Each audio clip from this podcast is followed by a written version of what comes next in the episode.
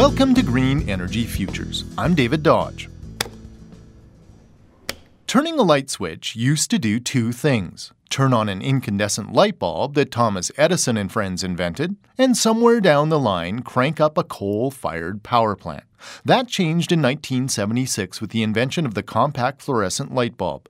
Today, the lighting landscape is moving again as LEDs start to take hold. In the battle of LEDs versus CFLs, lighting expert Wayne Rogers breaks down the pros and the cons. Compact fluorescent is relatively inexpensive because it's mature. As you can see, they're relatively bulky, so they don't do a very good job of projecting light. They don't like cold temperature, and from an energy efficiency point of view, they're more or less equivalent to, to the LED.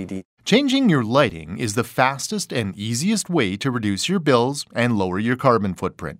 Unlike compact fluorescent bulbs, LEDs love cold temperatures, are dimmable, but still quite pricey. LEDs being more expensive though love the cold temperature. You could use LEDs in a freezer. You'll see them for example at Walmart in the freezers now on a motion sensor saving a huge amount of energy. Want to learn more? Check out our enlightening blog, video, and photos at greenenergyfutures.ca. I'm David Dodge. Green Energy Futures is supported by TD and Suncor Energy.